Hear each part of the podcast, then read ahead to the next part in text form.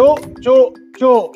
Selamat siang pemirsa di Indonesia dan selamat malam di Amerika Serikat. Tolong jangan disalah mengerti. Tolong jangan dianggap ini misu atau omongan kasar. Karena sebenarnya tiga kata ini mewakili tiga hasrat dari admin Theovlogi untuk seluruh pemirsa di edisi spesial perayaan vlog yang ke seratus lima puluh. Nah, mohon ditampilkan, Bung, apa arti yang...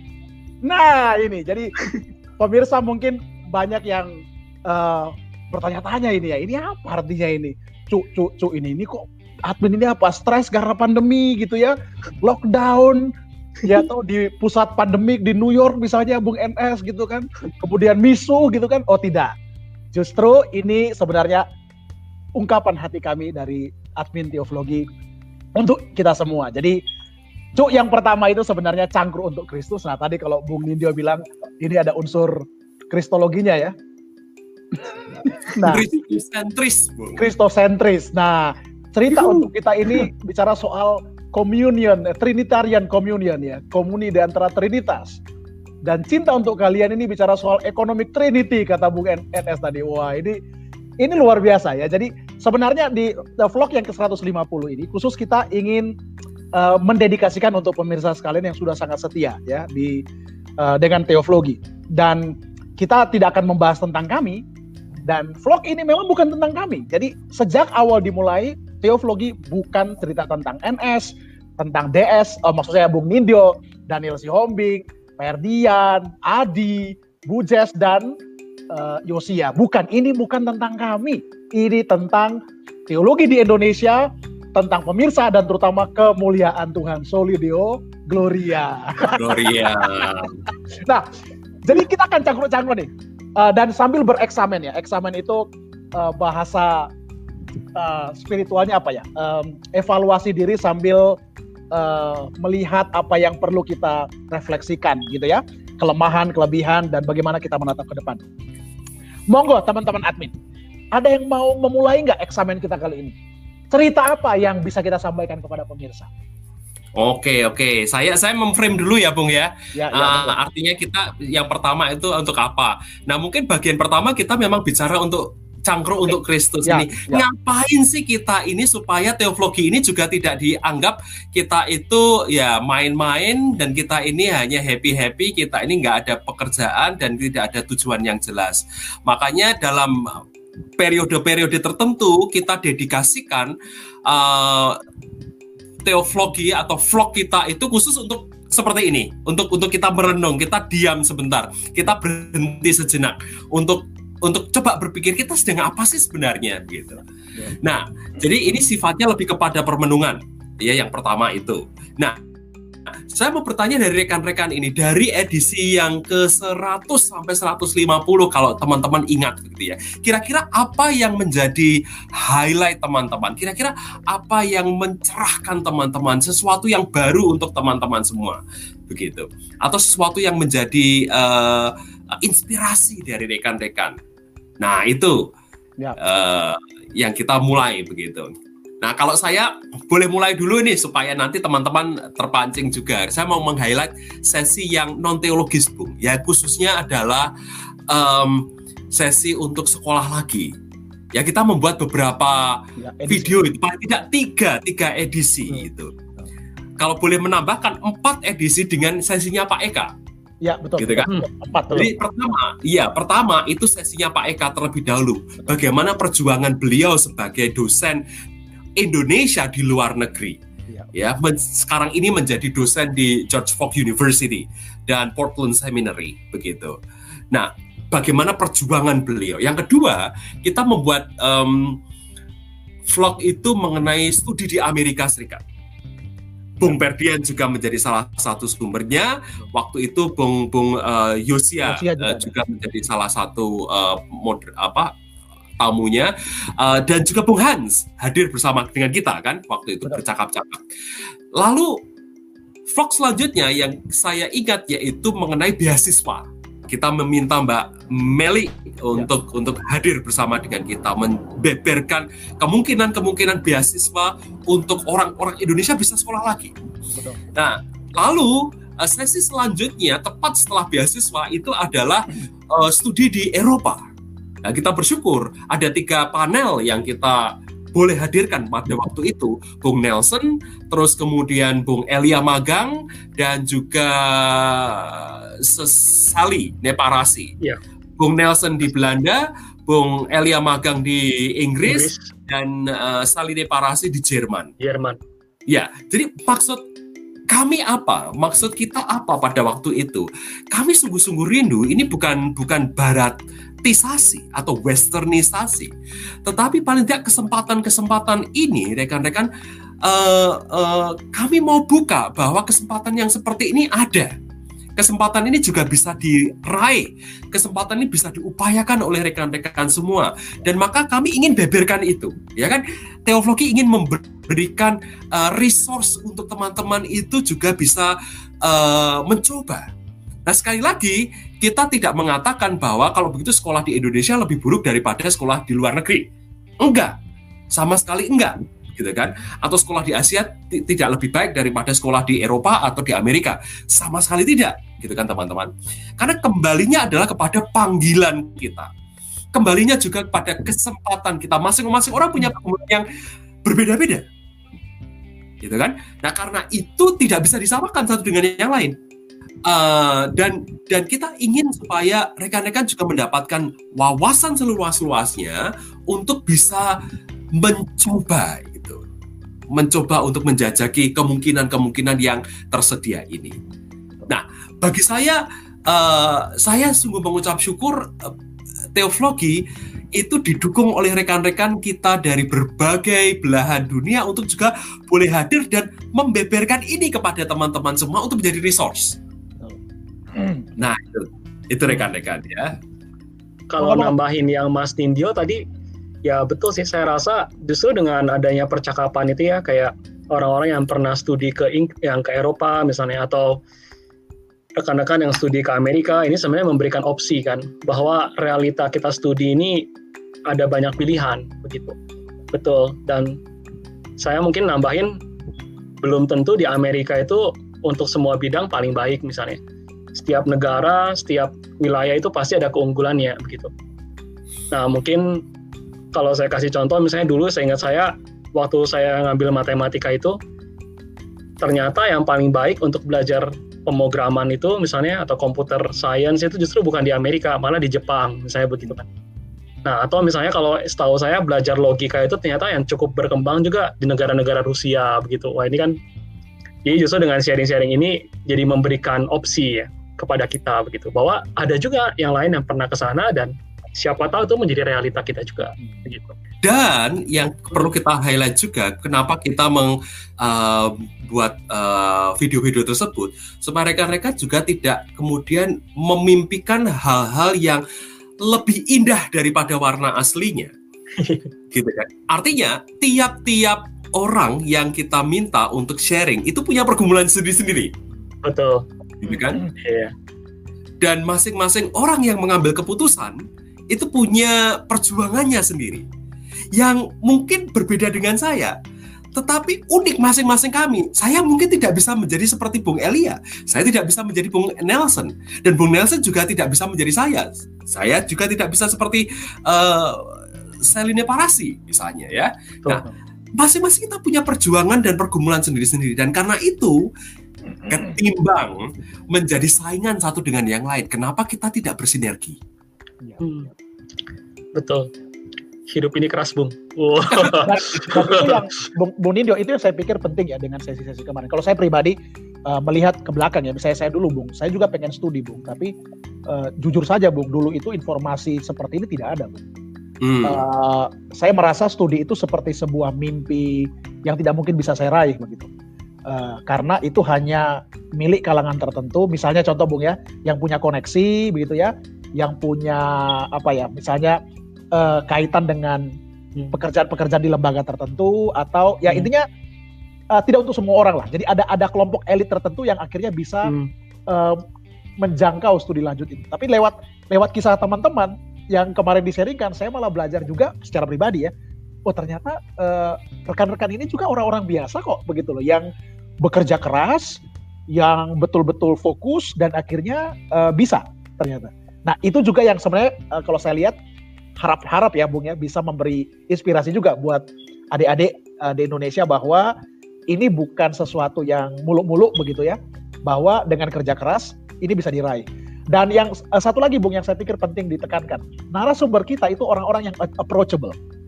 Hmm. Artinya, artinya adik-adik, adik-adik semua silakan mengontak mereka. Misalnya contoh, hmm. uh, adik-adik mau kontak Bung Hans misalnya ya, uh, silakan. Saya yakin Bung Hans pasti akan dengan senang hati uh, melayani adik-adik.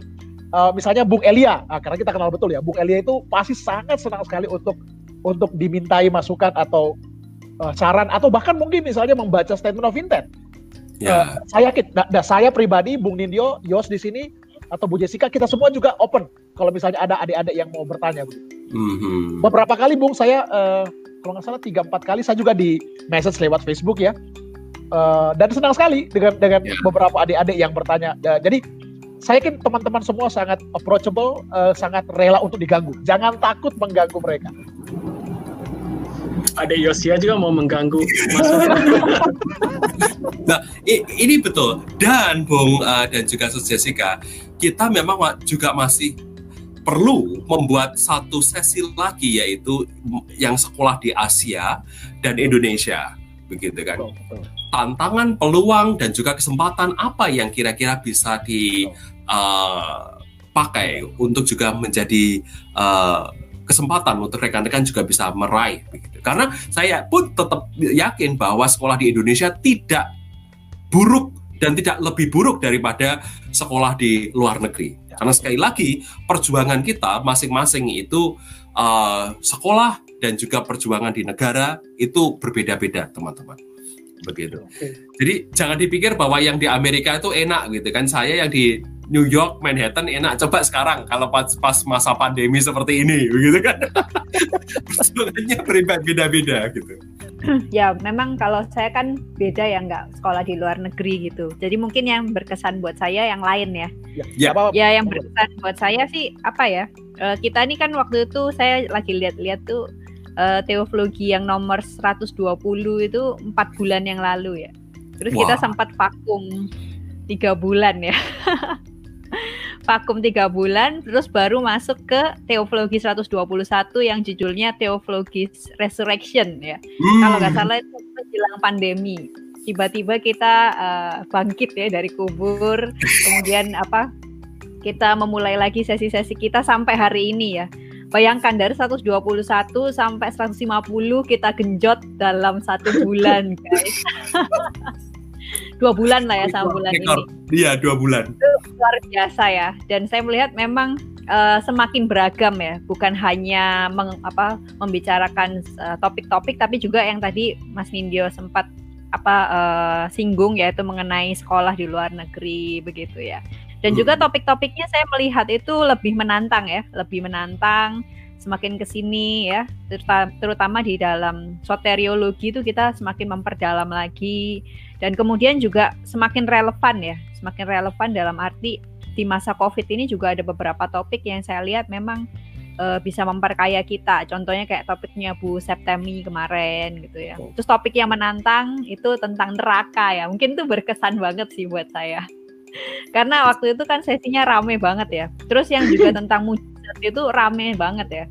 Nah jadi saya lihat mungkin memang ya, karena mereka juga lagi, maksudnya penonton lagi W F H juga, jadi mereka sempat ya menonton kita, kemudian mereka juga uh, gabung dalam diskusi kita. Ya di sini saya merasa bersyukur aja ya, kita bisa bangkit kembali. uh, Karena waktu itu saya berpikir di Theovlogi seratus dua puluh itu itulah akhir dari Theovlogi, selamat tinggal Theovlogi. Saya berpikir ya kita semua sibuk ya. Memang pada saat itu kita semua sibuk, Pak apa uh, Cak Per juga lagi pengen wisuda ya, Cak ya waktu itu ya. Ya, uh, ya kemudian, ada defense ya segala macam ya. Iya, Bung N S juga ngajar, Bung Yosia juga. Waktu itu belum ya atau udah masuk ya Bung Yosia udah, waktu udah. itu ya. Ya, ya, saya juga Betul. bersyukur ada admin baru ya, Bung Yosia ini benar-benar memperkaya kita. Dan ini eksperimen yang pertama dari Bung Yosia ini ya, saya pikir. Nah, betul, betul, betul sekali ya. Saya bersyukur karena Bung Yosia ini juga memberikan warna baru ya, dan juga dia selalu available gitu. Gak tahu kenapa selalu available ya. Karena dia menyempatkan waktu ya, menyempatkan diri gitu. Nah, saya bersyukur juga atas uh, kehadiran Bung Yosia. Semoga nanti kalau misalkan sudah nggak W F H lagi, udah nggak pandemi lagi, kita nggak mati lagi ya. Betul, betul. Kita harap begitu. Semakin banyak ya, semakin banyak, semakin beragam. Kemudian semakin nambah followers, semakin nambah subscribers, itu menambah tanggung jawab kita juga loh sebenarnya gitu loh. Kalau mereka udah subscribe kita, udah follow kita, kemudian kita vakum, itu kan juga ya sesuatu yang nggak bertanggung jawab ya. Jadi menurut saya sih mari kita lanjutkan dengan topik-topik yang lebih menantang ya. Lagi.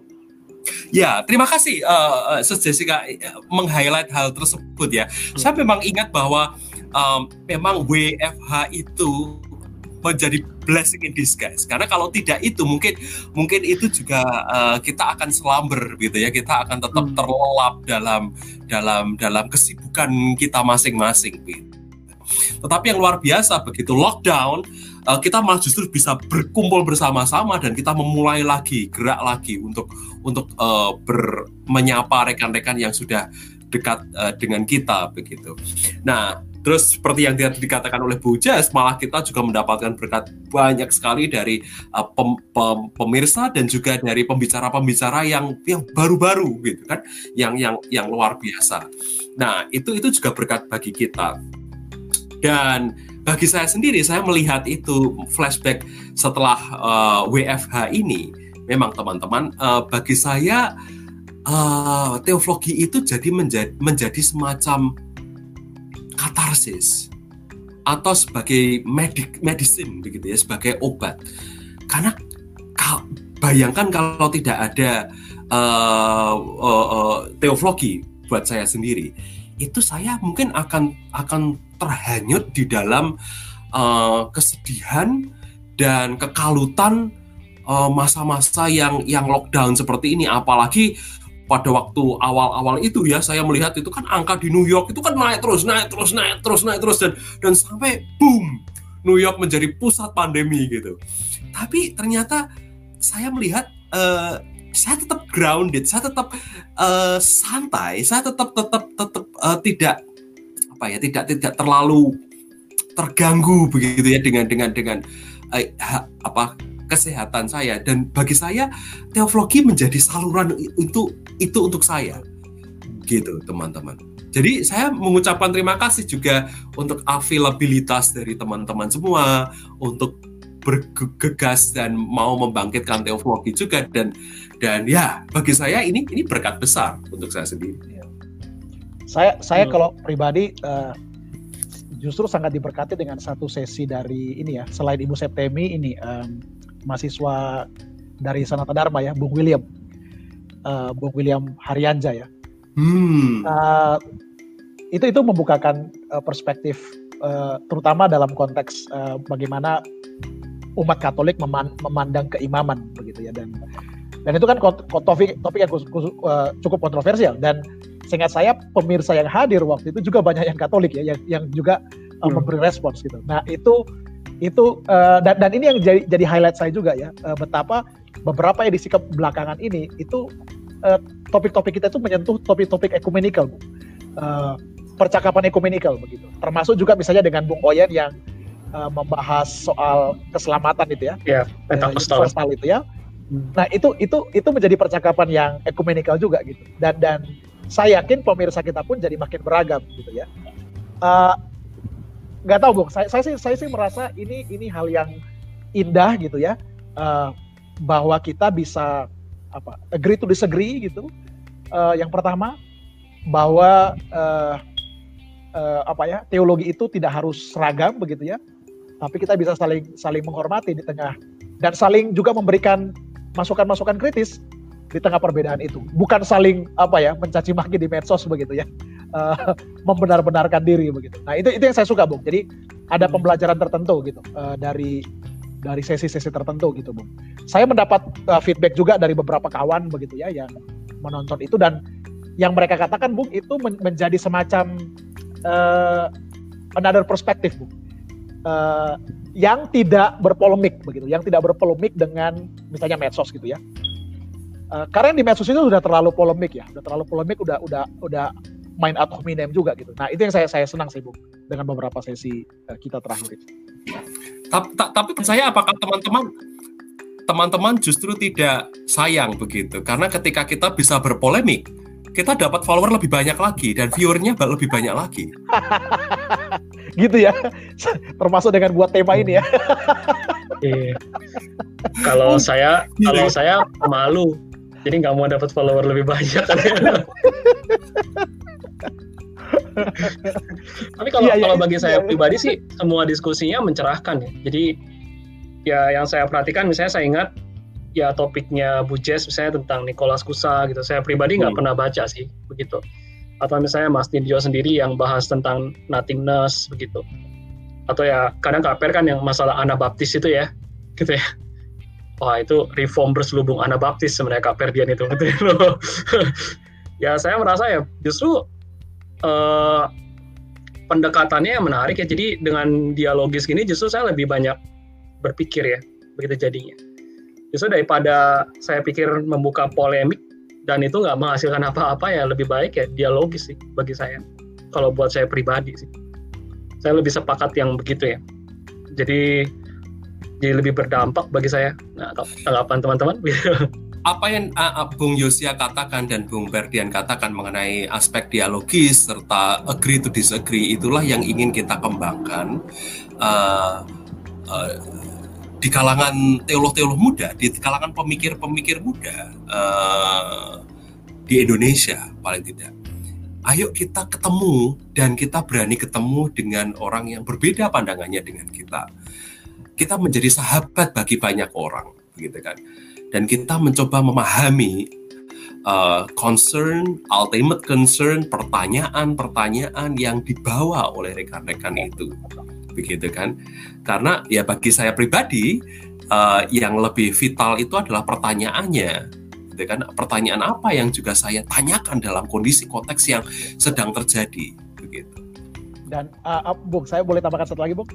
Jadi uh, karena kan saya juga lagi belajar sejarah Anabaptis uh, dan teologi Anabaptis ya, uh, dan saya sebenarnya cukup cukup akhirnya terekspos ya dan dan dan kagum begitu dengan dengan teologi dan, dan sejarah Anabaptis, uh, khususnya dengan Uh, konsepsi uh, anti-sakramentalisme itu ya. Nah tapi begitu begitu saya dengar sesi Willi, uh, Bung William uh, Haryanja, wah saya juga ditantang lagi gitu loh. Wah, wah iya ya. Jadi uh, uh, uh, saya, saya juga uh, terutama di semester dua kalau nggak salah itu ya, uh, saya terpapar juga dengan misalnya kokpiulan gitu ya, uh, feminisme gitu ya. Iya kenapa uh, Katolik, gereja Katolik susah banget gitu mentahbiskan imam gitu ya. Tapi begitu saya dengar sesi Bung William, jadi saya berusaha menempatkan diri saya uh, di, di, di, di dalam teologi Katolik yang melihat in persona Christi itu penting gitu ya, uh, bukan keimaman am seperti yang dianut Protestan gitu. Hmm. Wah menarik itu tuh. Betul. Itu buat saya itu sangat mencerahkan, Bu. Dan Betul. dan di situ saya dan di situ saya akhirnya sampai pada satu titik ya saya agree to disagree. Dan dan dan apalagi nanti saya akan mungkin akan masuk ke institusi Katolik, Bung ya. Uh, wah ini ini menarik. Uh, apa saya benar-benar itu uh, itu momen-momen of enlightenment saya, Bu. Salah satu dalam melihat berdamai khususnya dalam melihat uh, teologi Katolik dalam konsep keimaman mereka gitu. Great, iya terima kasih. Ini Bung Yosia dan Bung Perdian belum ya ini ya? Bagaimana Bung Bung Yosia dan Bung Perdian highlightnya apa? Oh, walaupun ya, tadi sudah, sudah. Tadi sudah, sudah, sudah, sudah, sudah, sudah, sudah. Oke, sudah. Oke, okay. okay, kalau sudah, berarti kita lihat ini ada yang memberi salam ini ke buat oh. kita semua. Wow. Ya, itu. Terima kasih Prof S, wow. Kak Temi, terima, terima kasih sudah menyapa kami, terima kasih yeah. juga sudah memberikan dorongan moral kepada kami. Thank you Bu Temi. Ya, ini yeah. ini cakap-cakap kami yang memang santai, cangkruk kami untuk Kristus. Hmm. Ya, ya langsung trauma kami sembuh Kak. Oh, dan, dan, dan ditunggu sesi duanya Kak Temi. Oh iya. Bung, perlu nggak juga dibawa sesi Bu Temi itu termasuk sesi yang paling banyak ditonton loh dalam waktu dua hari ya? Iya, iya. Dahsyatullah pokoknya. Dalam waktu dua hari sudah seribu, seribu lebih itu yang tonton. Sekarang sudah seribu lima ratus lebih, hampir seribu enam ratus. Wah, luar biasa, luar biasa. Yang yang yang menyaksikan, ya. Tapi tapi ini juga yang sangat penting gitu teman-teman ya. Bagi saya uh, inilah yang menjadi concern ultimate concern, pertanyaan yang memang mendesak sekarang ini, sehingga sehingga uh, sesi ini memang benar-benar dibutuhkan. Bukan mengulang apa yang sudah ada, tetapi kita coba melihat lensa yang lain. Dan dan bagi saya ya, Kak Temi uh, membukakan cakrawala horizon yang luar biasa uh, indahnya begitu. Dan yeah. dan itu sangat diperlukan. Was, ini dijawab lagi. Mumpung ilmunya keren dan gratis. Terima kasih, terima kasih, terima kasih. Iya. Kak Temi juga tahu kami juga bisanya hanya gratisan. Nggak mungkin bisa. Iya. Iya, iya. Dan uh, Bung William ternyata bersama dengan wow. kita. Wow. Bung Berlian.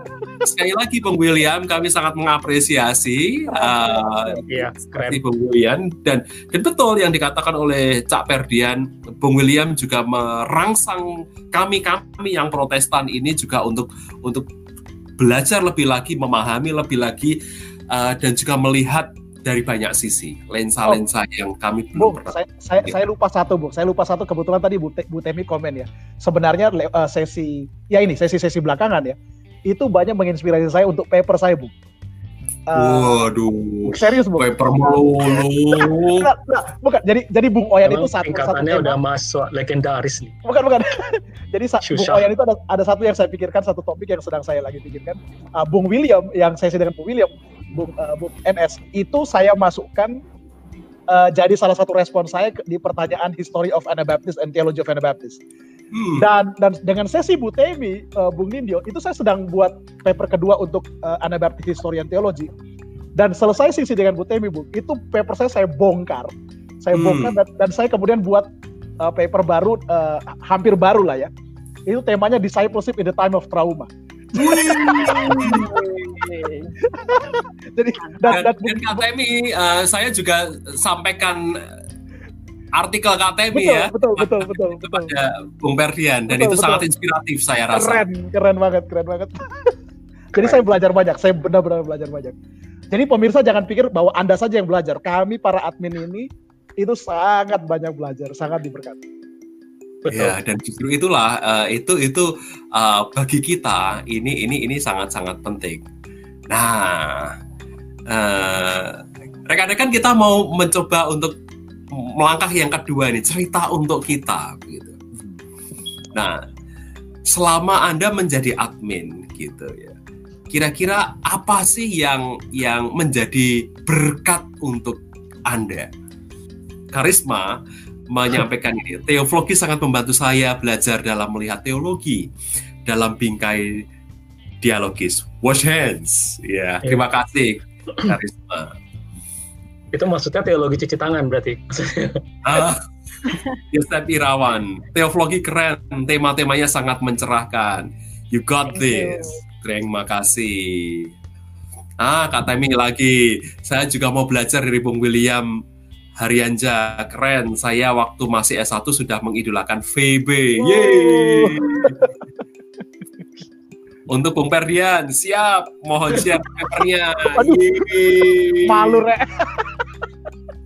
Tunggu, Kak Temi. Sedang, sedang, sedang diproses untuk penerbitan. Skopus, skopus. Oke, teman-teman. Ya, silakan. Ya kalau saya pribadi sih banyak dapat ini ya. Uh, saya sendiri jadi banyak dapat insight ya. Hal-hal yang bertentangan saya pribadi jadinya gitu. Uh, maksudnya, jadi saya selalu membayangkan diri saya tuh kalau dalam situasi berdialektika tuh bagaimana ya. Nah, gitu. Jadi saya selalu merasa di teologi tuh ya selalu dapat kesempatan itu. Misalnya. Dan juga banyak kalau saya pribadi dalam sesi-sesinya banyak dapat pandangan-pandangan yang ini ya mencerahkan dan berbeda. Misalnya kayak saya selama ini mikir tentang mujizat, misalnya waktu ikut uh, pembicaraan sama Bu Jessica misalnya dan teman-teman ya, saya baru tahu oh bisa juga ya mujizat dilihat dari cara pandang itu begitu. Ya filsafat kan gitu. Wih asik juga ya gitu. Iya. Saya nggak pernah kepikir ke situ gitu ya. Red, jadi kayak, oh iya kan tuh merangsang. Atau misalnya kayak waktu ikut yang uh, sesinya Mas Yo misalkan ya, waktu ikut tentang nothingness begitu, oh bisa juga begitu ya gitu ya. Jadi saya kadang mendapatkan sisi-sisi yang nggak pernah saya pikirkan begitu, oh menarik ya. Atau misalnya ikut yang Kak Ferdian kan, Anabaptis kan, nah ini kan memang sejarah yang berbeda sekali, apalagi saya dari kecil kan memang dari dididik dari pendidikan yang ini ya, lebih dekat dengan reformasi misalnya. Wah itu kayak menantang saya begitu. Tapi satu sisi yang lain, selain dihadapkan dengan perbedaan, saya juga belajar untuk ya menghadapi perbedaan itu. Hmm. Jadi ketika uh, misalnya melihat dari sisi yang Pentakosta, misalkan waktu sama Bung Oyan, saya pikir, oh ya menarik juga ya. Ternyata dari cara pandang yang begini bisa keluar pandangan yang ini, gitu ya. Jadi kayak, wih, asik nih gitu. Jadi Jadi selama teologi itu saya kadang suka mikir kan, oh ini bisa begitu ya, bisa begitu ya. Jadi kayak, ya jadi kalau saya sih refleksi yang saya dapatkan ya saya senang dapat satu lingkungan di mana saya bisa berdialektika. Begitu. Jadi selalu ditantang untuk melihat sisi-sisi yang mungkin belum pernah saya pikirkan gitu.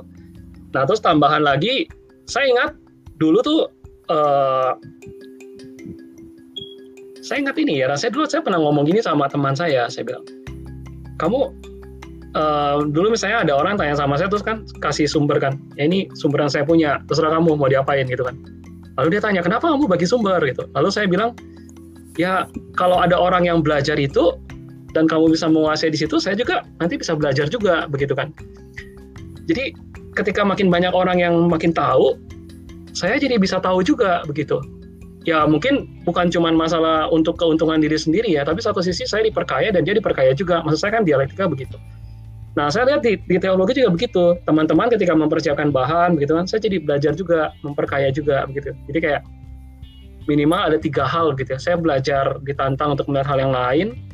Saya juga dapat teman berdialektika, dan yang terakhir ya benar-benar diperkaya akhirnya, begitu. Dan wah kayaknya benar-benar liar ya, lintas tradisi, terus lintas uh, benar-benar beda lah, begitu. Nah, jadi kalau saya pribadi sih, ya saya bersyukur sih. Jadi dalam setiap sesinya saya bisa belajar terus begitu. Menarik. Terima kasih ya. Kalau saya sih yang pertama dari sisi saya ini perempuan satu-satunya gitu ya sebagai admin teologi gitu.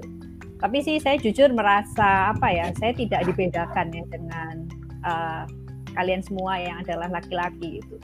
Jadi dalam setiap apa percakapan kalau misalkan saya ikut gitu selalu diberikan kesempatan yang sama untuk berbicara.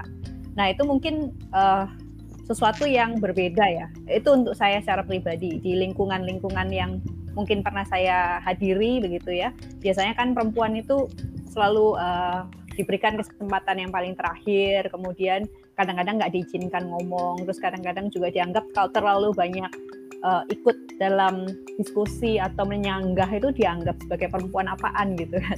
Tapi kalau di teologi ini terbuka sekali loh untuk saya ya sebagai perempuan itu, saya merasa ya saya diberikan kesempatan yang sama, saya diberikan penghargaan yang sama dan tidak dibedakan begitu loh. Sebagai sosok yang katanya oh terlalu feeling apa atau seperti apa kan itu stereotip ya. Stereotype. Tapi kalau di sini saya diberikan kesempatan yang sama untuk berbicara. Nah, kemudian yang kedua, Uh, saya ini sebagai seorang yang apa ya, selalu curiga terhadap segala sesuatu gitu. Jadi biasanya kalau misalkan uh, ada satu topik baru dibawa gitu ya, kemudian saya ikut begitu, itu pasti saya memulai nomor satu dengan kecurigaan. Ngomong apa dia? Logis, ya gini ya. Dan, uh, apa namanya sumber-sumbernya bisa dipercaya nggak? Itu selalu kecurigaan itu muncul gitu. Jadi mungkin kalau teman-teman melihat wajah saya itu kayak hmm, kayak gitu tuh itu gimana ya? Memang uh, saya tuh uh, pertama kali dengar pasti curiga dulu gitu. Tapi herannya uh, teologi ini selalu diakhiri dengan keterbukaan. Nah, bagaimana kecurigaan bisa berubah jadi keterbukaan? Nah, proses tengahnya itu adalah proses dialogis. Hmm. Jadi ketika saya curiga ya, kemudian saya uh, mulai menganalisa ini logis nggak ya, bagus atau enggak. Kemudian kan ada ruang ya kita untuk bertanya, kemudian dijawab.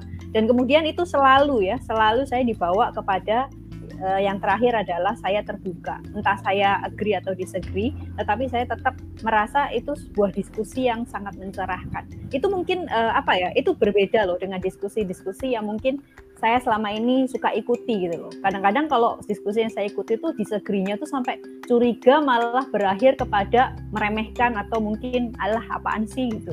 Tapi kalau di teologi itu bisa alurnya itu alurnya dibawa uh, orang itu dari curiga menjadi terbuka gitu. Saya rasa memang benar kata Cak Per gitu.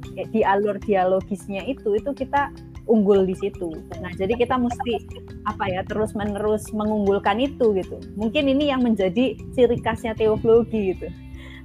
Hmm. Mungkin ya. Jadi kalaupun orang tuh fundamental banget masuk ke sini dengan penuh kecurigaan, kebencian, dia keluar tuh berubah menjadi orang yang terbuka. Nah, di situ yang harus terus kita pertahankan. Itu menurut saya. Bermanfaat juga buat saya.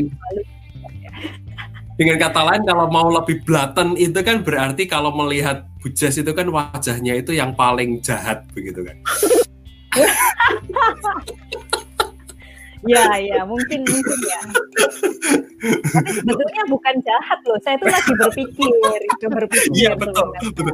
Saya mau meluruskan itu jahatnya itu ya itu ya. Memang berpikir begitu ya kan. Jadi mau ya. Dasarnya apakah ini rasional atau tidak, fondasinya logis atau tidak, datanya ya. Bisa dipertanggungjawabkan atau tidak. Bayangkanlah jadi, saya ini antagonis lah yang paling fundamental gitulah ya. Datang ke teologi gitu. Nah, tapi ya. Respon akhirnya kalau saya sih secara pribadi selalu mem, e, dibawa kepada keterbukaan gitu. Luar biasa hmm. loh teologi. Jadi Bu Jess ini jahat yang baik gitu. Oh, gitu ya. Kontradiksi loh. The good evil. Bisa gitu. Paradoks, paradoks. Berdialektika lagi. Aduh. Saya memang lihat sensasi tertentu. Aku lihat Ibu Yasiko tuh mukanya pasti. Betul. Nah itu saya sih saya sih tidak negatif thinking, Cak. Saya sih pikirnya Bu Jessica lagi serius gitu loh. Iya, iya, iya, iya. Serius.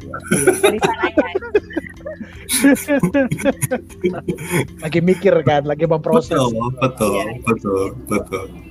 Itu lebih lebih baik daripada indifferent kan, gitu kan.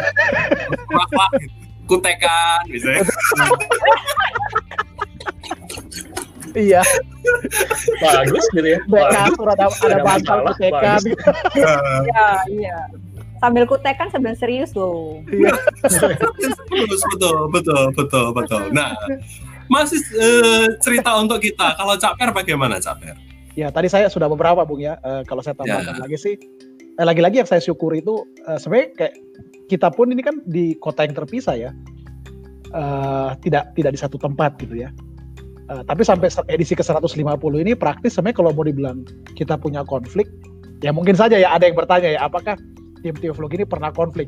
Aku sih nggak rasa ya, nggak tahu kalau aku itu mati rasa gitu. Tapi saya aku sih nggak, aku senang gitu loh. Aku jujur, saya jujur senang banget dengan dengan uh, tim Theovlogi ya. Uh, saya nggak tahu mungkin kalau ada pemirsa klarifikasi juga lah ini. Kalau mungkin ada pemirsa kadang-kadang lihat saya dengan N S gitu ya. Di F B gitu, itu sebenarnya bercanda aja itu gak. Jadi bukannya serius, selama ini saya serius loh. jadi jadi karena jadi kecewa ini saya tuh sudah serius menjawabnya, malah Anda dikatakan itu percanda. Iya. Karena gini Bung Enes, gini. Saya tuh sampai jadi kecewa.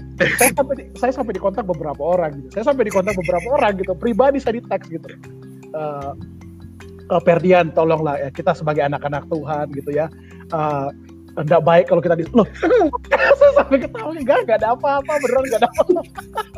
Jadi uh, teman-teman kami di Theovlogi ini benar-benar uh, eh tadi malam saya dengan N S telepon sampai jam satu jam setengah satu gitu kan. Jadi uh, kami kami saya itu yang saya syukuri ya uh, dan terutama juga dengan Bu Jess, dengan Adi uh, Bung Adi saya belum ketemu secara pribadi gitu ya.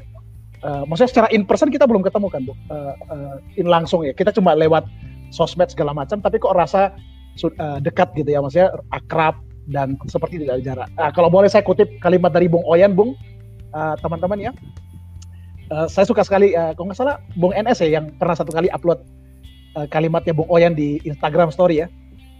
Uh, apa dia bilang? Kalau nggak salah dia bilang kok baru baru kenal gitu tapi kok sudah seperti akrab. Oh iya, iya iya. Begitu kan. Jadi yeah. uh, Bung Oyan kasih kesan itu ke Theovlogi baru. Baru pertama kali ketemu, baru pertama kali kenal, tapi kok sudah seperti akrab sekali. Nah, bukankah itu yang namanya apa? Dia bilang aspek apa? uh, saya lupa apa dia bilang. Jadi saya merasa seperti itu, saya merasa seperti itu dengan terutama dengan Bu Jessica dan Bung Adi yang uh, belum secara in person saya, saya betul, saya ketemu gitu. Tapi saya kok merasa, nah mungkin uh, bu, bu, teman-teman ya, ini yang saya lihat mungkin kesatuan roh lah ya, mungkin kalau kita bilang kesatuan roh gitu ya.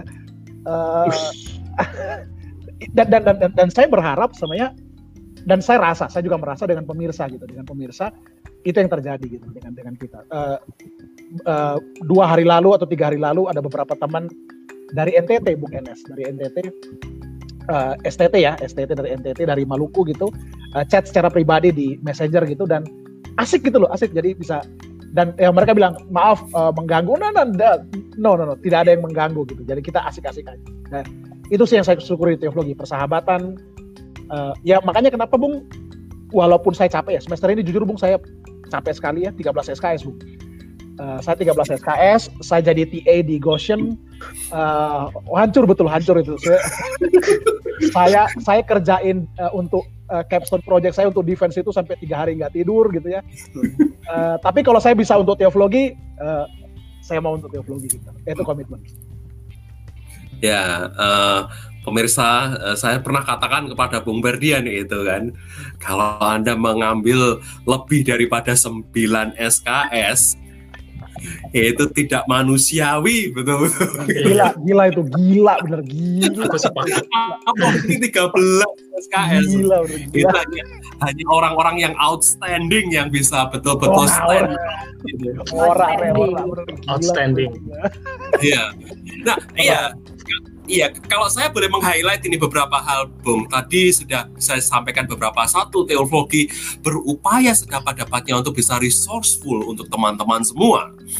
Uh, dari apa yang disampaikan oleh Theovlogi itu, uh, kalau memang ada percakapan-percakapan setelah event, setelah kita on air, dan teman-teman mau melanjutkan percakapan itu dengan pembicara, dengan admin-admin Theovlogi, kami sangat terbuka. Gitu ya. Yang kedua, yang seperti disampaikan oleh Bu Jessica bagi saya, yaitu keterbukaan kita, iklim dialogis dan keterbukaan. Nah, saya nggak tahu rekan-rekan merasa frustrasi tidak dengan gaya Theovlogi yang yang kita memang uh, di akhir-akhir itu kan selalu kalau ada pertanyaan itu, pertanyaan tidak harus dijawab oleh sang pembicara, tapi itu yang biarlah menjadi pemikiran kita sama-sama, kita kan itu akan mengusik kita berpikir untuk untuk mendalami topik tersebut. Jadi tidak apa-apa uh, pertanyaan itu tidak dijawab saat sekarang ini, supaya kita juga masing-masing mencari jawabannya untuk diri kita sendiri-sendiri. Tapi ada orang yang stres dengan itu, teman-teman. Karena apa? Karena maunya itu mendapatkan jawaban. Ada stres, ada orang yang stres ini yang benar mana A atau B? Karena tidak mungkin A adalah B di tempat yang sama, begitu kan, di pada waktu yang sama. Nah, ada ada yang masih berpikir seperti itu. Nah, nanti saya saya memohon uh, rekan-rekan semua, tetapi saya mau meng-highlight hal yang ketiga, rekan-rekan, yaitu ini. Apa yang terjadi baik di waktu kita on air dan off air, ya, di grup kita, di W A, di percakapan-percakapan informal, yang saya rasa yaitu tidak ada intensi dan juga maksud serta ungkapan kita saling merendahkan. Itu yang saya sangat syukuri. Misalnya ya, di dalam percakapan-percakapan kita secara on air, siapa yang paling muda di situ, kita tetap respect dengan dia dan kita menempatkan dia itu sama dengan kita. Siapa yang paling tua pun kita tidak tempatkan sebagai orang yang kemudian sangat-sangat dihormati, begitu, enggak. Tetapi di sini iklim egalitarian itu yang terjadi. Entah apa yang bisa membuat seperti itu, saya tidak tahu juga. Tapi uh, terhadap rekan-rekan yang lebih muda, kita tetap tetap memanggilnya itu sama, gitu kan, Bung misalnya kan. Ke, uh, kepada kepada semuanya orang kita akan ke, ke, kepada semua itu kita sampaikan. Uh, Bung misalnya seperti itu. Aspek egalitarian itu yang yang saya uh, yang saya dapatkan di sini. Ya itu Bung ya, saya saya pikir ya itu penting ya, karena uh, Theovlogi itu kan Ya, seperti mungkin sudah pernah saya sampaikan juga Bung N S di eksamen sebelumnya, seringkali teologi itu dipandang sebagai ilmu elit begitu loh. Uh, milik kaum Brahmana gitu kan, uh, kaum tertentu begitu. Nah, sedangkan uh, sejatinya kan uh, tidak seperti itu ya. Uh, uh, saya rasa itu yang penting perlu uh, ditegaskan dan ditekankan begitu ya. Dan kalau misalnya, misalnya pun kita nantinya satu waktu khilaf gitu ya, mohon juga pemirsa Uh, mengingatkan kami juga, nggak apa-apa gitu. Yes, betul, betul. Karena itu juga kami ingin mendapatkan banyak masukan dari rekan-rekan, dan kami sangat terbuka, baik uh, via Instagram atau via Facebook atau juga uh, dengan cara apapun juga. Kami sangat-sangat ya. bersyukur kalau bisa uh, rekan-rekan itu memberikan masukan kepada kami. Kalau saya pikir justru yang tanggapan saya terhadap Mas Indra tadi, hmm. justru Uh, pengertian teologi yang dibawa sama teovlogi ini, ya saya suka sih. Misalnya nggak membawa, ya mungkin tadi K P R bilang ya, teologi itu nggak dimengerti sebagai ilmu tentang Allah, misalnya begitu kan. Hanya elit yang bisa mengakses. Tapi saya merasa selama ini di, teolo- di teovlogi ini, teologi dimaknai sebagai ya sesuai diktumnya Anselm itu kali ya, iman yang mencari pengertian itu, begitu kan. Kita berusaha untuk mengerti kan, sama-sama begitu. Dalam konteks ini sebenarnya teologi itu menjawab bagaimana begitu. Dan justru dalam semangat dialogis ini, ya saya jadi merasa juga dalam teologi ini kita jadi mengerti kita bisa salah begitu kan. Makanya orang bisa memberikan masukan, atau kita sendiri mempunyai keterbatasan-keterbatasan untuk mengerti problem sosial atau isu-isu yang kita bahas begitu kan. Walaupun kita udah belajar, tapi tetap ada blind spot.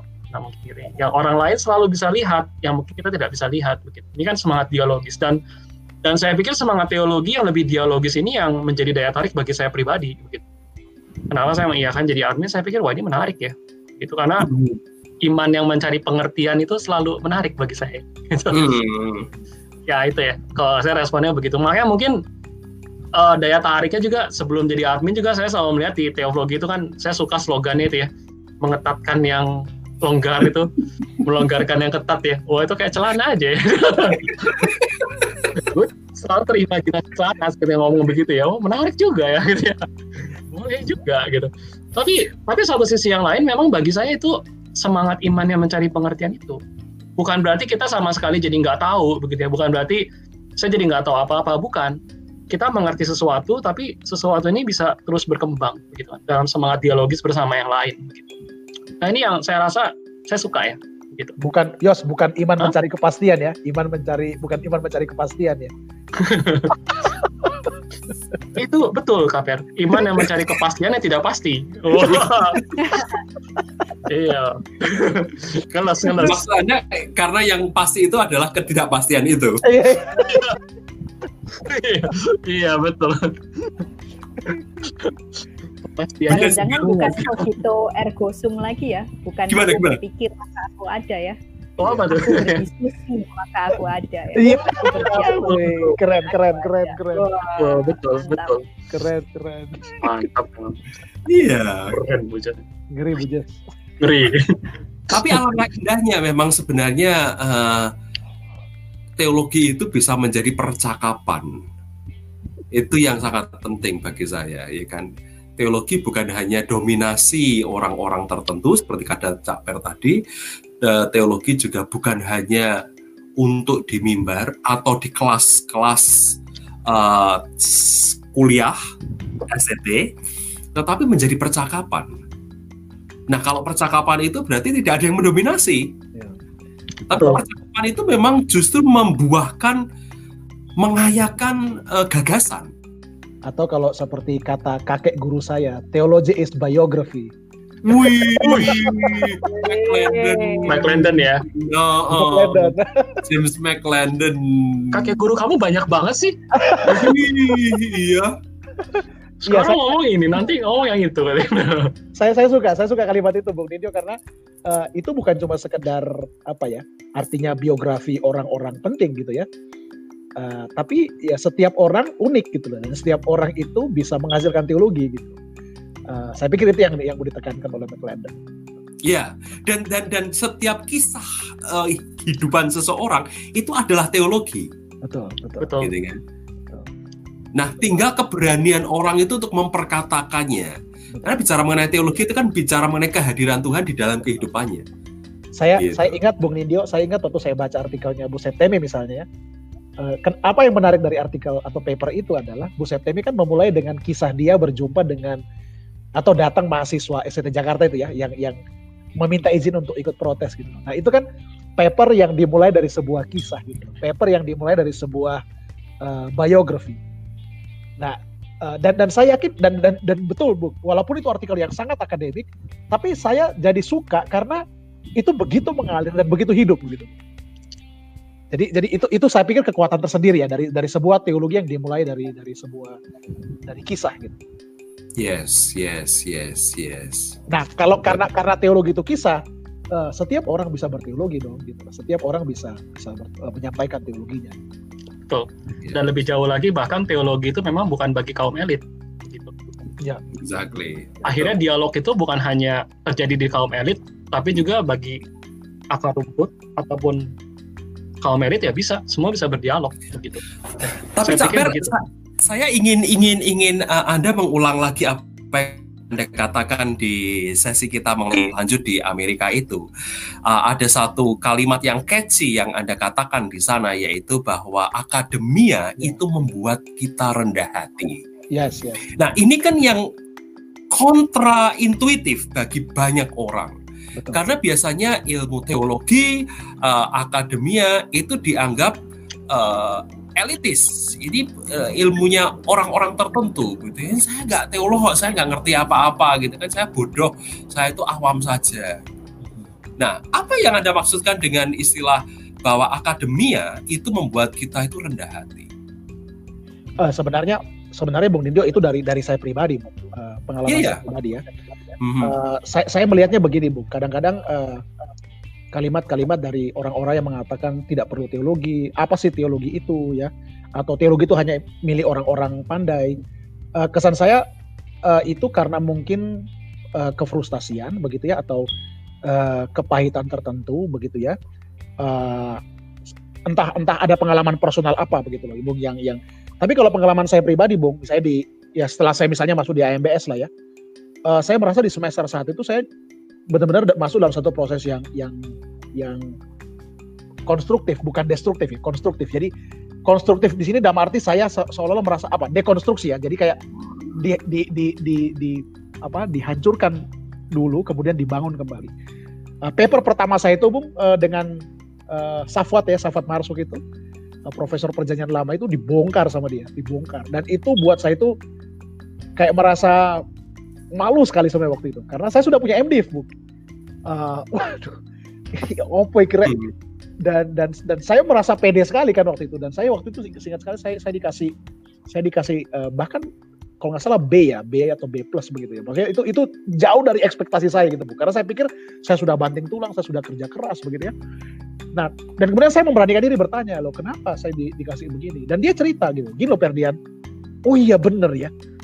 Nah dari situ kemudian uh, saya saya mulai Bu, saya mulai untuk proses belajar saya. Nah itu saya pikir uh, melatih saya juga untuk dengar dengan dengan perspektif yang lain, dengar dengan uh, profesor misalnya apa yang yang menjadi misalnya concern dia dengan saya. Uh, karena sebagai orang yang sudah punya M D F Bung, saya merasa saya sudah tahu gitu loh, saya sudah uh, punya pendidikan teologi sebelumnya gitu, saya sudah belajar perjanjian lama gitu.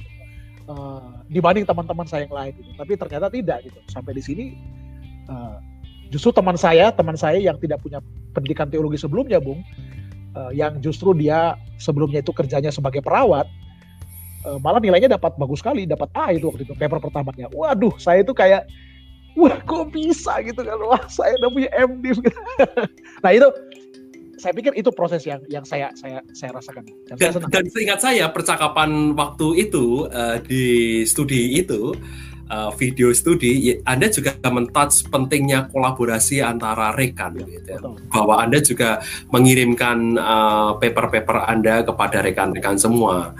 Uh, saya pernah kirimkan paper saya kepada Bu Jessica kan ya untuk dibaca oleh beliau, Bung Yosia itu. Saya minta juga, dan saya tuh paling suka kalau Bung Yosia itu membaca paper saya karena selalu bagus, menarik, gak ada masalah, bagus, oke, okay.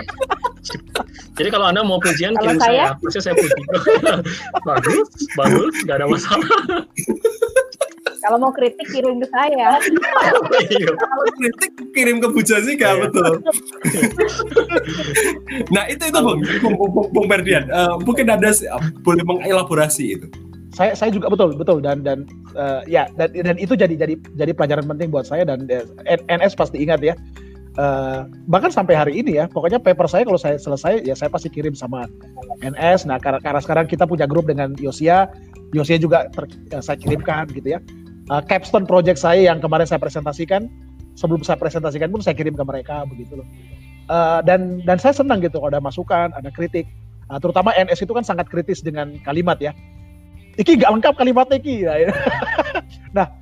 Dia itu lebih muda dari saya kan, supaya dia kan lebih muda dari saya. N S kan lebih muda dari saya setahun ya.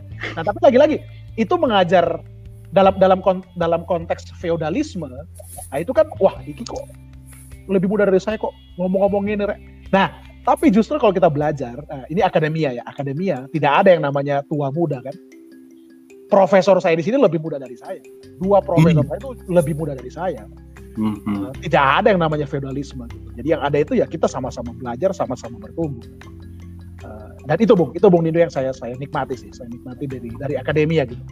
Dan tidak pernah nyesal lah untuk terjun dalam bidang ini. Rekan-rekan yang lain ada komentar mengenai uh, kehidupan berakademia. Apakah Anda merasa itu terpisah dengan Uh, eklesia begitu, terpisah dengan praktik kehidupan. Nah baru saja saya mendapatkan uh, pertanyaan juga di Instagram saya, uh, direct message yang memberikan pertanyaan, kok Mas N S suka teologi ya, padahal itu kan tidak praktis begitu. Itu itu beda sekali dengan dengan kebutuhan jemaat begitu. Ya saya sih berpikir justru apa ada yang praktis ya gitu. Ya mungkin kita bisa, kalau saya mikirnya kita bisa melihat sesuatu yang praktis mungkin karena kita belum berpikir lebih jauh aja kan begitu. Mungkin untuk hal-hal tertentu kita ngambil hal yang praktis, ya udah saya pokoknya ngambil kesimpulan begini misalnya. Tapi untuk hal-hal yang lain mungkin enggak ya. Katakanlah buat saya pribadi misalnya saya makin sadar mungkin untuk isu-isu yang katakanlah misalnya berhubungan dengan kadang problem of evil misalnya begitu. Kadang saya selitas lalu walaupun senang-senang aja. Tapi uh, untuk isu-isu yang lain misalnya pertanyaan kayak ruang publik mungkin itu saya kadang tercelik. Oh ini lah saya pengen lebih dalam begitu. Nah ini bagi saya sama juga untuk isu-isu teologi yang ada di gereja. Misalnya kayak dibilang masalah keselamatan gitu ya. Masalah katakanlah masalah mungkin masalah kekudusan hidup. Mungkin bukan Bukan ada yang pertanyaan praktis, cuman mungkin karena kita belum ngeh aja ya. Maksudnya titik mana nah, kita sebenarnya pengen pengen pengen bertanya lebih dalam apa? Dan dan ini Bung Yos, uh, uh, kenapa penting akademia dan uh, tidak tidak bisa dipisahkan dengan praktis? Karena kadang-kadang praktek-praktek yang sekarang itu ada uh, justru sudah pernah terjadi dulu. Nah itu juga dalam dalam trajektori sejarah dan perkembangan betul. Pemikiran sebenarnya. Jadi ini bukan barang baru. Nah betul. Contoh misalnya saya, saya belajar tentang teologi Anabaptis ya dan sejarah Anabaptis. Apa yang menjadi per, perdebatan sekarang ini itu ternyata itu kadang kadang luar sampai bukan sesuatu yang baru. Dan, dan mungkin, itu betul betul K P R itu yang aku mau bilang juga bahwa akhirnya ketika kita mulai menemukan satu titik yang klik begitu ya untuk bertanya lebih dalam. Nah di situ kan kita mulai bertanya kan. Nah di situlah sebenarnya sisi akademia. Betul, betul. Itu akademia, betul, betul. Akademia. Jadi kadangkala bagi saya yang yang salah sangka dari orang itu kesan-kesan yang yang yang ribet itu kan ya berarti orang yang baca buku misalnya begitu kan atau orang yang mengerti banyak. Tapi padahal ketika kita mulai bertanya lebih dalam dan mencoba menggali lebih dalam, bagi saya itu sisi akademia sebenarnya kan begitu. Betul. Hanya masalahnya kedalamannya itu kan, gitu ya. Ada orang yang mungkin belajar mencari sedikit dia merasa puas, ya udah selesai. Gitu. Tapi ada orang yang belajar lebih dalam, baca lebih banyak, gak puas-puas kan ada juga begitu kan. Ya, jadi bagi saya justru kalau ditanya memisahkan akademia sama kehidupan pribadi justru enggak ya. Justru akademia itu dalam tanda petik ya, saya nggak bilang itu, tapi selalu ada dalam diri kita kok.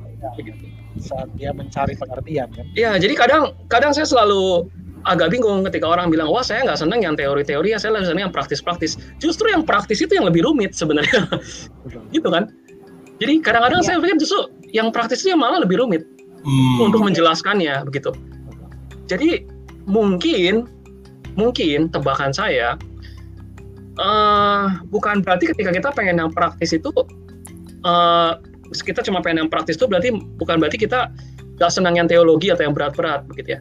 Tapi mungkin kita belum terbiasa aja, yang pertama. Dan yang kedua, mungkin kita belum tahu sumbernya, kan begitu. Nah, gitu kan. Dan yang ketiga, mungkin kita belum ada sparring, gitu ya, mentor, begitu.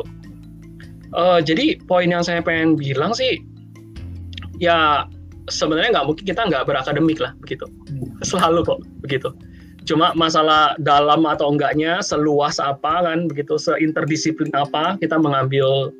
Maksudnya pertanyaan kan bisa sama, tapi kan dijawabnya bisa rumit atau enggak kan, tergantung kita mau jawabnya bagaimana. Begitu. Waktu kita buat khotbah terus betul. Bertanya, kira-kira teks ini ngomong apa, itu sudah kan, sudah proses akademik gitu. Betul, ada orang yang mungkin ambilnya sederhana, ya bagi pengalaman saya begitu, itu fair. Tapi ada orang yang mungkin menjawabnya lebih jauh kan, ya berdasarkan historis kritis, misalnya menjawabnya begitu. Oh tapi berdasarkan kritik ideologi jadi yang lain kan begitu ya. Atau oh berdasarkan formnya, misalnya kalau kita lihat perjanjian lama kan ada tingkatannya, pembentukannya, dan masing-masing punya dasar teologi sama, ah jadi rumit gitu. Tapi kan pertanyaannya sama begitu kan sebenarnya. Jadi sekali lagi akhirnya ya sekali lagi dengan semangat yang tadi ya, saya rasa bahwa kita semua selalu berteologi dan kita semua selalu dalam proses akademik yaitu mencari jawaban gitu. Ya jadinya praktis nggak praktis itu tergantung gitu. Jadi bagi saya intinya kita semua selalu berakademik. Nah itu tanggapan saya sih. Gitu. Ya, kalau saya sih uh, justru melihatnya kalau orang yang berakademia, benar kata Yosia, yang praktis tuh justru sebenarnya hmm. lebih susah. Karena sebelum masuk ke yang praktis, harusnya seorang udah selesai dengan yang rumit-rumit dulu. Nah, hmm. kalau yang saya lihat itu orang yang menyajikan sesuatu yang praktis secara logis, secara juga praktis, dan secara bagus, itu adalah orang yang justru sudah selesai dengan akademianya. Kalau yang saya dengar ya khotbah-khotbah, contohnya misalkan saya dengar khotbahnya Profesor Joas gitu kan. Nah dia kan bisa tuh praktis, padahal kalau ribet-ribet ya pasti dia juga bisa ribet gitu kan. Hmm. Tapi istilahnya dia kemas yang praktis itu bagus juga gitu loh. Dan dalam sesuatu yang praktis itu sebenarnya banyak yang dalam-dalam yang lainnya gitu loh. Jadi sebenarnya kalau dibilang sesuatu yang praktis itu bukan akademis, sebenarnya enggak. Itu praktis itu kan sesuatu yang sesudah ontol, uh, kalau di filsafat kan ada ontologis, epistemologis gitu kan, baru aksiologis gitu kan. Jadi yang aksiologis itu sebenarnya harusnya udah udah melewati tahap-tahap itu gitu. Itu menurut saya ya. Tapi kalau orang langsung lompat ke yang praktis tanpa melewati itu, itu sebenarnya nggak berkualitas punya gitu loh. Mungkin hmm. bisa disajikan dengan hmm. apa maksudnya kata-kata yang bagus ya kan. Tapi tanpa melewati proses akademia itu pasti ada celahnya, bisa kita cari gitu celahnya. Hmm. Hmm. Hmm. Kan antagonis nih saya. Iya iya iya. Itu keren. Nah, sekarang kita masuk ke yang ketiga ini, teman-teman. Cinta untuk kalian, cinta untuk pemirsa, cinta untuk rekan-rekan menjadi penyimak teologi yang setia dengan teologi ini. Cinta. Apa ini, kita mau apa, harapan apa dari para admin dan rekan-rekan semua? Silahkan juga bila mau memberikan masukan kepada kita, kira-kira tema apa, topik apa yang kita bisa uh, angkat. Sementara kami juga punya database masukan-masukan yang kemarin yang rekan-rekan juga sudah sampaikan via Instagram story. Ya, tadi saya sudah sampaikan lah beberapa ya. Uh, kalau saya pribadi sih terima kasih lah untuk uh, concern uh, dari teman-teman semua. Uh, tadi Bung Enes sudah sampaikan sejak eksamen sebelumnya kan sudah banyak masukan dan juga uh, tema-tema ya. Uh, tapi yang makin kesini Bung, kalau misalnya uh, saya berefleksi dari beberapa edisi belakangan, uh, saya kalau yang kemarin-kemarin kan masukannya itu lebih bersifat institusional ya, tanda kutip lah, seperti uh, masukan ke teologi. Nah, tapi makin kesini Bung, saya makin dapat mendapat respon-respon yang sifatnya lebih personal. Misalnya contoh, Kak, bisa tolong baca paper saya nggak? Wah, uh, asik gitu loh, asik. Saya dapat itu. Jadi ada kemarin yang bilang, uh, Kak, bisa tolong baca paper saya nggak? Saya pengen uh, kakak kasih penilaian. Oh, boleh-boleh, tapi nanti setelah, setelah tanggal sekian ya, karena saya masih sibuk untuk uh, revisi dan segala macam. Uh, jadi saya merasa Bung, makin kesini tuh uh, makin banyak relasi interpersonal gitu. Dan dan saya pikir ini yang penting ya. Bukan cuma sekedar relasi institusional, teologi dengan pemirsa, teologi bicara eh, pemirsa kasih masukan untuk teologi, tapi buat saya enggak apa-apa kalau misalnya ada masukan untuk kami pribadi, kita-kita, atau mungkin Anda pengen uh, baca papernya, misalnya kita kita baca ya, uh, atau mungkin juga nanti mungkin ke depan paper kami Anda juga baca gitu ya, uh, ya kita senang-senang aja gitu loh. Jadi uh, mari kita ramaikan ini uh, proses relasi yang penuh cinta ini ya. Uh, saya sih senang, saya sih makin senang Bu Nidio. Saya makin melihat, makin kesini, uh, Theovlogi bukan cuma hadir secara institusi, tapi makin hadir secara uh, personal, makin dekat di hati ya. Cie. Betul. Jadi itu kayak semacam permintaan ya, kayak tolong longgarkan keketatan kami gitu ya. Iya, iya. Longgaran kami. Betul, betul. Gitu ya. Betul. Oh, ada juga yang sempat misalnya uh, kalau nggak salah dua tiga teman yang misalnya tanya uh, topik Uh, skripsi misalnya gitu loh, uh, diskusi topik skripsi atau tanya literatur. Kalau nggak salah juga N S ya, kita, uh, juga pernah kalau nggak salah ada cerita tanya literatur. Nah itu itu asik gitu loh. Jadi bagi saya uh, menggambarkan betapa kita ini makin erat bukan cuma di sisi formal tapi juga interpersonal. Betul, we love betul. you, we, we love you all. Betul. Dan yang saya suka uh, menyambung apa yang tadi Bung katakan yaitu uh, relasi kita lintas denominasi, lintas tradisi, dan juga lintas institusi teologi. Itu itu yang saya saya juga sangat suka. Begitu dengan dengan demikian kita uh, makin bersama-sama untuk maju. Dan dalam hal ini uh, sama sekali Theovlogi juga tidak mendaku bahwa kami itu yang mau mengajar rekan-rekan semua. Enggak, karena kami tidak dalam posisi mengajar, memberikan uh, ketentuan ini yang harus dilakukan, itu yang harus dilakukan. Tetapi ayo kita kembangkan bersama-sama uh, teologi, ayo kita kembangkan bersama-sama ilmu agama. Uh, kenapa kok ilmu agama, kenapa kok teologi? Ya memang itu Kita, pekerjaan kami tiap-tiap hari begitu kan, kami tidak bisa ngomong di luar itu begitu ya.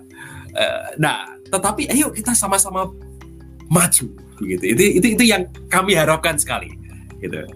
Dan dengan demikian juga uh, sangat berharap bahwa rekan-rekan pemirsa Theovlogi juga banyak memberikan uh, ya kalau misalnya kami juga ingin membutuhkan apa bantuan dari rekan-rekan ya silakan, seperti tadi yang dikatakan oleh Bung Perdian ya, paper kami mau dibaca silakan, rekan-rekan mau uh, kami membaca paper juga kami dengan sangat senang.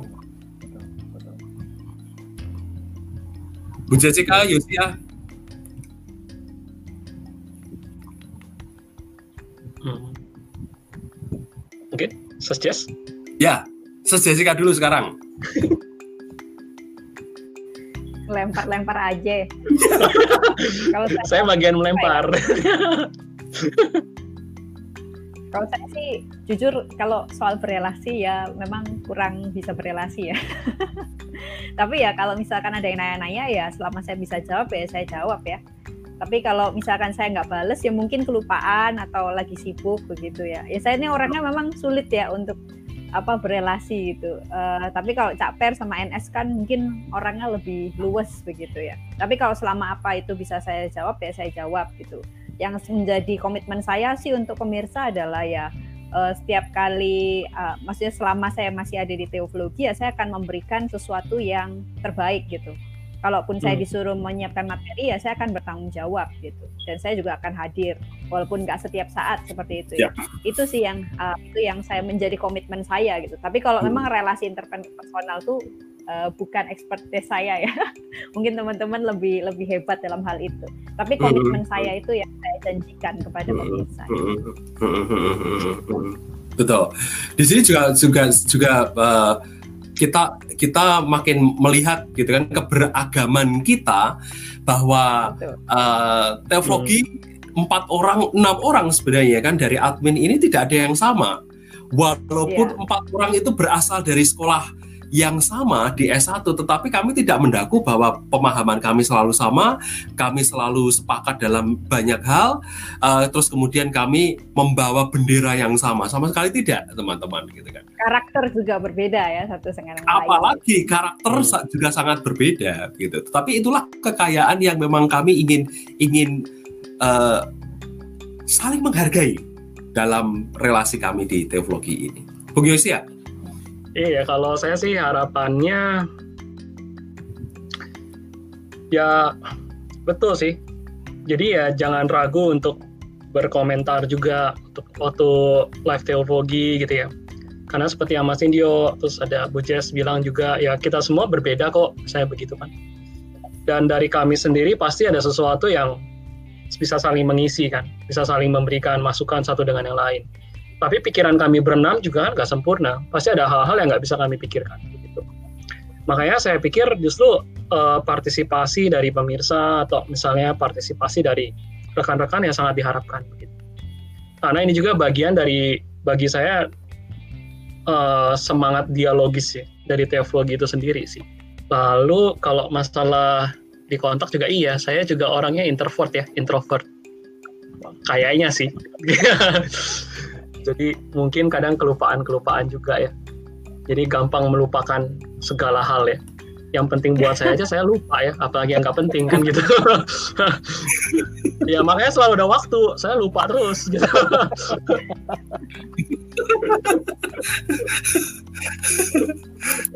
Iya iya iya. Oke.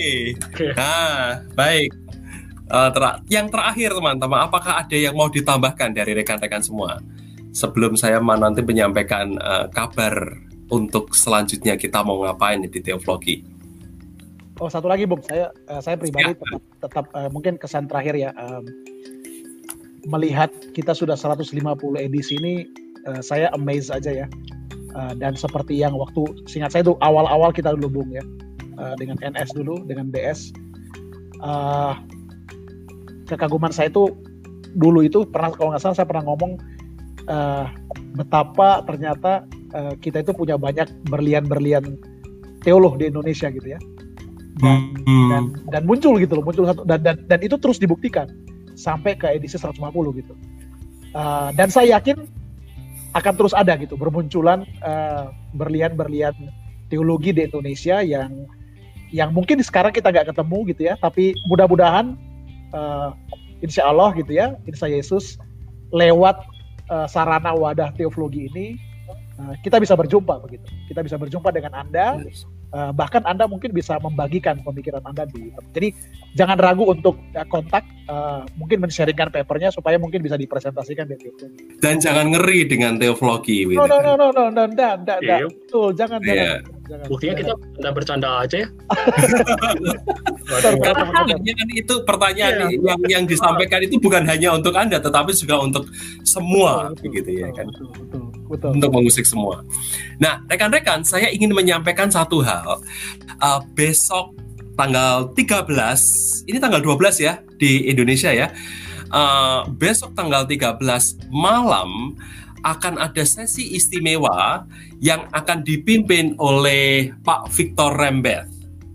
Ya, beliau seorang pendeta, tetapi juga aktif dalam kerjasama antar agama. Dan bergerak dalam uh, humanity, dalam dalam kemanusiaan. Beliau aktif di P G I atau D G I dulu dan juga uh, pernah bekerja di U N, di P B B di Indonesia, P B B Indonesia, U N Indonesia. Nah, tiga belas Mei jam sembilan malam kita akan bersama-sama dengan Pendeta Victor Rembeth bercakap-cakap mengenai kemanusiaan dan kerjasama antar agama. Catat waktunya, jangan sampai lupa. Oke rekan-rekan Oke. semua, saya pikir saya kembalikan kepada Bung Perdian untuk menutup. Ya. Terima kasih ya uh, Bung N S, terima kasih Bung Yos dan Bu Jess. Uh, jadi saya pikir uh, tema kita kali ini sudah terklarifikasi. Ini bukan isu, tapi justru sebaliknya. Sangat rohani dan spiritual. Dan pakai tanda seru lagi. Dan sekali lagi pemirsa, terima kasih banyak untuk atensi selama ini. Uh, kami juga tidak menyangka ya, kita sudah sampai edisi ke seratus lima puluh. Uh, dan kalau kita ingat, kita pertama kali terbentuk tahun berapa, Bung ya? Uh, dua ribu sembilan belas ya? dua ribu delapan belas. delapan belas November kalau nggak salah ya. November dua ribu delapan belas. dua ribu delapan belas uh, November. Ini sudah jalan tahun kedua ya. Dan kita juga. Saya nonton edisi pertama. Ya, kita juga nggak nyangka sudah seperti sekarang. Jadi, thank you. Uh, Theovlogi tidak akan ada tanpa teman-teman semua dan ya, kita terus kembangkan teologi di Indonesia. Uh, stay healthy, uh, stay safe, dan uh, sampai ketemu lagi di edisi berikut. Thank you. Thank you.